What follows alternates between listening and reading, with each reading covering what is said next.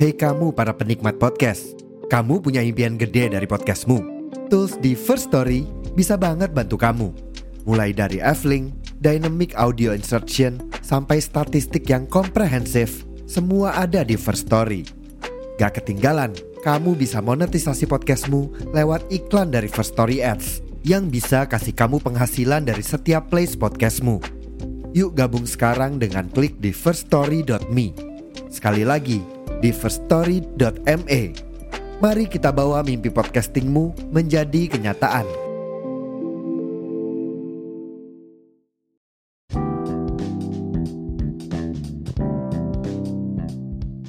Oke, okay, hello guys, welcome back to my podcast Balik lagi sama gue Ayah di podcast Suara Senja Apa kabar?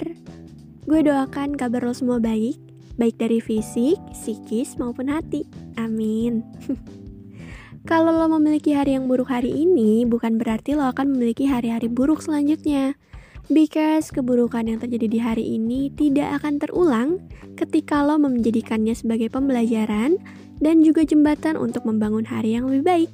So, semangat guys! Sekarang, cari posisi ternyaman, ambil cemilan, and let's move to the new episode. Selamat mendengarkan!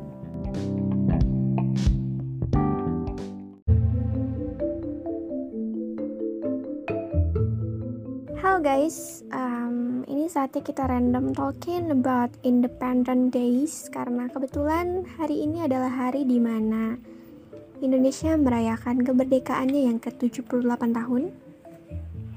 So, mungkin podcast ini spesial karena gue bikin ngedadak banget hari ini dan gue mau ngebahas tentang kemerdekaan. Um, artinya luas ya, nggak cuma kemerdekaan suatu negara aja, tapi juga tentang kemerdekaan yang dimiliki sama manusia. So guys, sebelum itu gue mau disclaimer dulu ini gue rekam siang-siang dan otomatis banyak banget suara bising nantinya yang masuk ke sini dan untuk itu gue memohon maaf sebesar-besarnya. Lo bisa fokus sama suara gue dan apa yang gue sampaikan di sini. Oke, kita langsung mulai cek pembahasannya. Seperti yang kalian tahu, Indonesia merdeka tepat 78 tahun lalu dan itu lewat pertumpahan darah, you know, perang penjajahan beratus-ratus tahun dan akhirnya kita bisa menang dari para penjajah dan memutuskan untuk melakukan kemerdekaan ini tanggal 17 Agustus 1945. So dari cerita-cerita yang sudah beredar, tentunya lo ngerasa kayak seberat itu ya perjuangannya. Perjuangan para pahlawan, perjuangan rakyat yang tidak disebutkan dalam sejarah juga pengorbanan mereka semua like untuk mendapatkan kemerdekaan ternyata susah itu tapi hal yang paling menyedihkan adalah ketika kemerdekaan yang sudah diraih oleh negara tidak lagi diagung-agungkan seperti yang lo lihat sekarang banyak anak muda yang lebih fokus ke ranah luar negeri. Jujur, gue juga seorang K-popers yang notabene-nya menyukai hal-hal berbau Korea. Tapi, itu tidak menutup diri bahwa gue nggak menghargai kemerdekaan negara gue sendiri.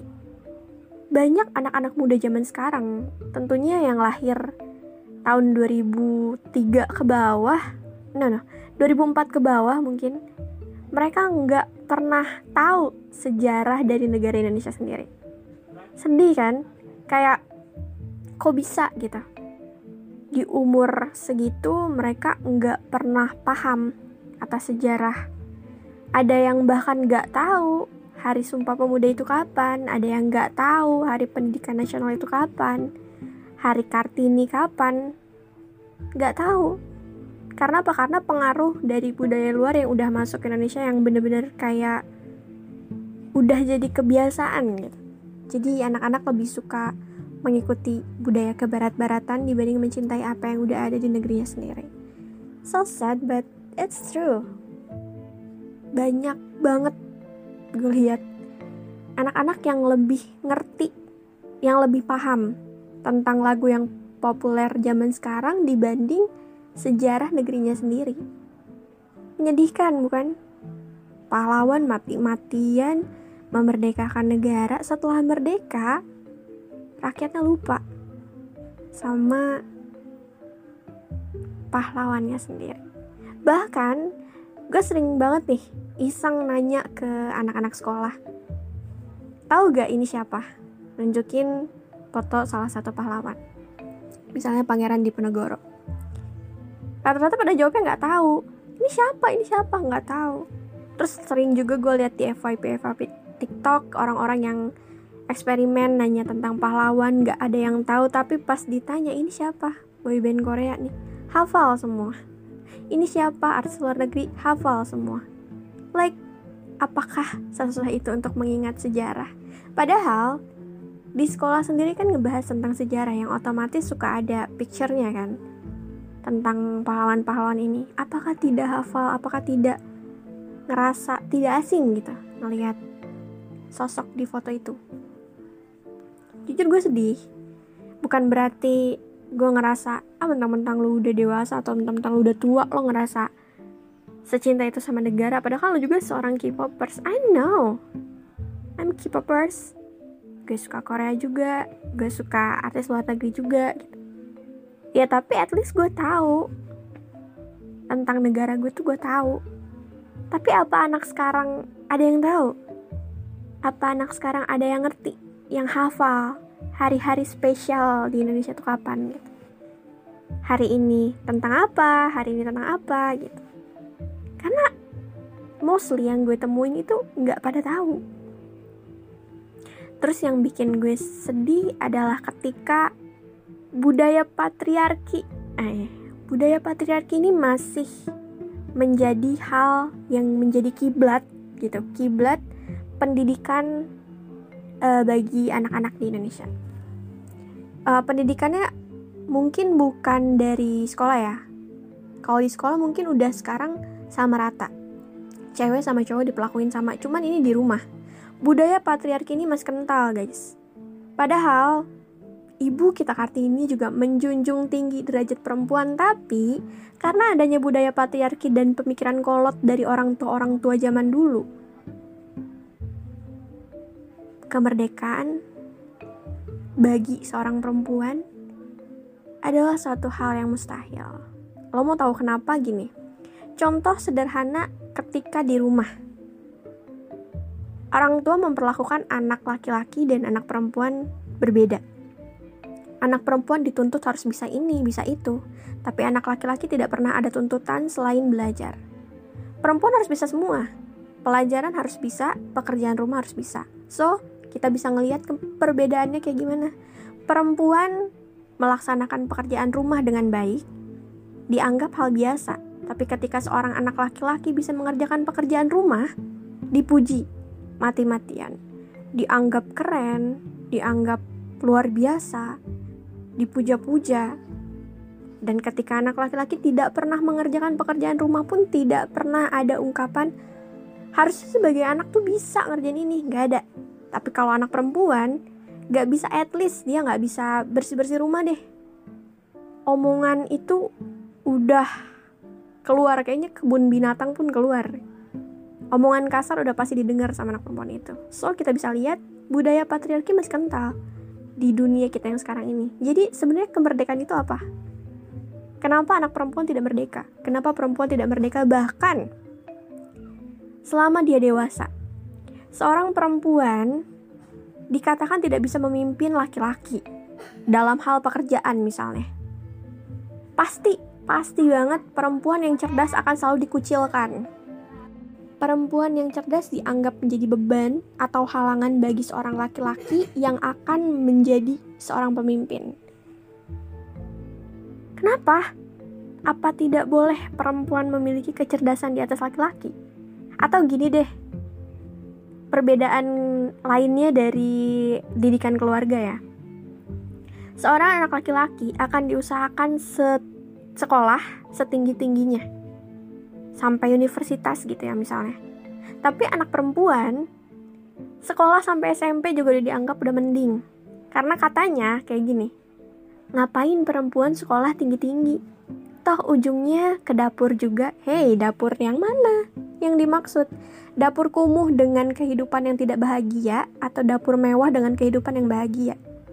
Seorang perempuan juga membutuhkan pendidikan. Nggak cuma laki-laki, perempuan juga. So dari sini kita bisa lihat, yang merdeka cuma negara, negaranya doang gitu. Tapi rakyatnya masih sengsara. Terutama kaum perempuan. Ngebahas soal patriarki juga ada ungkapan kayak gini. Anak laki-laki tuh harus sering main keluar, lingkungannya harus luas, harus tahu semua jalan. Tapi kalau anak perempuan main, sering main gitu, dia sering main, pasti ada omongan anak perempuan tuh harusnya di rumah, bantuin orang tua, bukan main terus kerjaannya. So, perempuan itu seorang manusia atau seorang pelayan? pelayan juga manusia sih sebenarnya. Maksudnya seorang manusia yang bebas yang merdeka atau seorang budak. Kenapa ia selalu dituntut untuk menjadi sempurna? Bahkan sampai dia dewasa sampai dia tua. Terus ada ungkapan kayak gini. Kalau misalnya ada seorang sepasang suami istri misalnya terus istrinya ini uh, sorry dia nggak bisa punya anak laki-laki akan buru-buru disuruh buru-buru nih sama orang tuanya buat nyari istri baru. Dia nggak bisa ngasih kamu keturunan, udah kamu cari istri baru aja. Toh poligami dihalalkan kan? Nah, ini yang jadi masalah.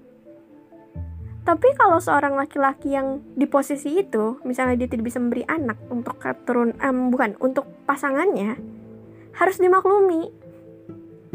Ya udah sih, terimain aja. Kan bisa adopsi. Kita bisa lihat perbedaannya perlakuan manusia ke seorang laki-laki dan seorang perempuan. And after that, kalau misalnya laki-laki ngomong kasar, dia berpendidikan, dia berpendidikan, tapi dia ngomong kasar gitu, bahasanya jelek. Masih dianggap wajar, tapi ketika perempuan ngomong kasar, kalian bisa tahu pandangan orang akan serendah apa ke perempuan itu. Sih, perbedaannya jelas, sangat kontras. Dan jujur gue sangat-sangat membenci hal itu. Mungkin perempuan di sini, perempuan yang lagi denger ini juga ngerasa kayak, oh iya ya, ternyata kayak gini. Relate juga ya, gitu. So, apakah perempuan sudah mendapatkan kemerdekaannya? Gue nggak tahu kalau di negara lain kayak gimana ya. Cuman yang gue tahu di negara ini, patriarkinya masih kental. Karena pemikiran orang tua zaman dulu tuh meninggikan laki-laki, mendewakan laki-laki. Sampai di film-film juga udah jelas gitu. Kayak misalnya um, ada orang nih yang nikah udah bertahun-tahun terus istrinya nggak hamil-hamil. Sekalinya hamil terus istrinya ngelahirin perempuan. Marah suaminya nggak terima dia. Dia pengennya keturunannya laki-laki. Apa yang salah? Anak perempuan sama laki-laki sama-sama manusia. Sama-sama bisa disekolahkan. Sama-sama bisa menjadi pemimpin sama-sama bisa hidup apa yang beda mereka bisa sama kok kedudukannya. Perempuan bisa menjadi perempuan yang cerdas, laki-laki pun bisa begitu. Kenapa yang harus ditinggikan selalu laki-laki? Kenapa perempuan gak bisa? Kenapa perempuan gak boleh ke mana-mana sendiri karena takut ada laki-laki yang jahat? Kenapa nggak laki-laki yang dididik untuk tidak berpikiran jahat kepada perempuan ketika ia melihat perempuan itu berjalan sendirian? So, gimana? perempuan tidak merdeka. Yang merdeka cuma negaranya aja. Di negara ini, perempuan masih dijajah oleh patriarki, oleh hal-hal jahat lainnya. Kenapa? Karena pemikiran orang-orang masih kuno. Mereka tidak menghargai perjuangan seorang Ibu Kartini yang meninggikan derajat perempuan Beliau sekolah tinggi-tinggi untuk membuktikan bahwa perempuan juga mampu. Tapi rakyatnya setelah ini justru malah menanam pikiran bahwa laki-laki lah yang harus memimpin. Perempuan tuh gak bisa jadi pemimpin. Kata siapa? Banyak perempuan-perempuan hebat di luar sana. Terus ada omongan kayak gini. Kamu tuh jangan terlalu pinter jadi perempuan. Jangan terlalu mandiri. Jangan terlalu punya banyak kelebihan. Nanti laki-laki minder deketin kamu. So what's the problem? Kenapa harus minder? Sedangkan kita perempuan yang punya kemandirian, kecerdasan di atas rata-rata, bisa mendapatkan laki-laki yang setara juga. Kenapa laki-laki tidak berpacu untuk mendapatkan pendidikan yang tinggi, kecerdasan yang tinggi, melihat perempuan di zaman ini berusaha untuk meningkatkan kecerdasannya? Kenapa harus perempuan yang harus merendahkan dirinya? Kenapa nggak laki-laki yang meninggikan dirinya gitu? Kenapa harus perempuan yang ditekan? Hai, bisa kita lihat kan, sejahat itu dunia sama perempuan. Jadi sebenarnya perempuan sudah merdeka belum? Kemerdekaan apa sih yang diberikan kepada seorang perempuan? Gak ada. Masih banyak hal-hal yang tidak adil di negara ini, di dunia ini gitu tentunya bagi seorang perempuan. Perempuan gak boleh ini, perempuan gak boleh itu. Lalu perempuan harus apa? Menjadi budak seorang laki-laki, berdiri di bawah laki-laki. Begitu maksudnya. It's not like that. Kita, seorang perempuan, berhak menentukan akan menjadi apa kita kelak. Berhak menentukan keturunan-keturunan yang akan kita lahirkan untuk menjadi orang yang seperti apa. Kita nggak bisa diatur sama siapa pun atau apa pun selain Tuhan ya tentunya.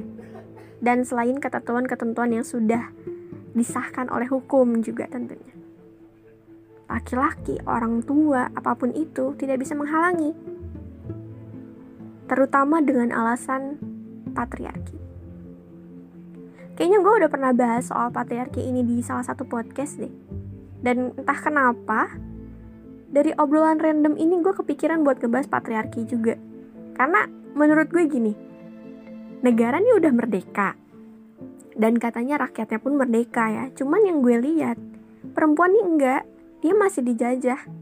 Dijajah oleh pemikiran patriarki, dijajah oleh rasa takut ketika pergi ke mana-mana sendiri, dijajah oleh rasa tidak percaya diri ketika dia memiliki kecerdasan di atas rata-rata karena pikiran orang bahwa perempuan yang punya kecerdasan di atas rata-rata, perempuan yang pintar, perempuan yang keren lah ibaratnya gitu bisa bikin laki-laki minder dan bisa bikin dia kesulitan dapat jodoh. Like what the hell is that? Harusnya kan seorang perempuan yang keren ibaratnya tuh disupport ya. Dan seorang laki-laki tuh pasti termotivasi gitu harusnya. Kayak oh ini perempuan yang gue suka nih sekeren ini nih gue harus bisa lebih keren dari dia gitu biar bisa at least menyamai lah gitu bukan malah insecure bukan malah kayak lo terlalu perfect buat gue gue nggak mau deh enggak bukan kayak gitu guys harusnya laki-laki termotivasi buat bangkit bukan malah minta pengertian dari si perempuannya bahkan fatalnya ada yang meminta si perempuan untuk berhenti supaya dia tidak melebihi dari seorang laki-laki. Gue tahu nih setelah podcast ini mungkin ada yang pro dan ada yang kontra. Gue bakalan terima hal itu tapi gue bener-beneran bener-beneran lagi. Gue bener-bener nggak menyukai adanya patriarki gue pengen banget ngehapusin patriarki. Gue pengen perempuan dan laki-laki itu punya kedudukan yang sama rata. Kita sama-sama manusia sama-sama makan nasi. So what's the problem? Kenapa harus dibeda-bedakan gitu? Gitu sih. Ngebahas tentang kemerdekaan dan patriarki kayaknya sedikit berhubungan. Gue nggak tahu ini berhubungan apa enggak tapi menurut gue ini berhubungan gitu karena apa yang gue bilang tadi negara ini sudah merdeka dan katanya rakyatnya pun sudah mendapatkan kemerdekaannya tapi apakah perempuan mendapatkannya juga apakah perempuan sudah merdeka itu pertanyaan yang masih sering banget gue tanya sama diri gue sendiri karena gue sebagai perempuan pun tidak merasa merdeka. Masih banyak hal-hal yang dibatasi. Gue tidak boleh melakukan ini, gue tidak boleh melakukan itu. Karena apa? Karena katanya takut laki-laki bakal insecure. Takut kalau misalnya dia terlalu ada di atas laki-laki terus nggak ada laki-laki yang mau. So what's the problem? Akan ada laki-laki yang mau berkembang kalau misalnya dia nggak mau sama perempuan yang cerdas ya berarti memang dia ngerasa kemampuannya tidak cukup kan untuk menyamai si perempuan itu ya udah masalahnya apa perempuan itu nggak ada salahnya benar gak dan gue harap di hari kemerdekaan ini perempuan-perempuan yang masih terjajah akan segera menemukan kemerdekaannya lewat cara apa pun lewat jalan apa pun. I stand you, karena gue juga sama-sama perempuan ya tentunya. Udah sih, sebenarnya itu aja yang mau gue sampein. Terlalu banyak, terlalu berbelit-belit, so sorry about that. Tapi thank you loh, udah dengerin celotehan gue hari ini. Dan sekali lagi, selamat hari kemerdekaan buat Indonesia yang ke-78 tahun. Terima kasih untuk semua perjuangan rakyat Indonesia di masa terdahulu untuk meraih kemerdekaan kita semua. Dan gue harap semoga negeri ini bisa jadi negeri yang lebih baik lagi dari segi apa pun itu terutama hukum. Dan perempuan akan segera menemukan kemerdekaannya. Itu aja sih. Thank you guys.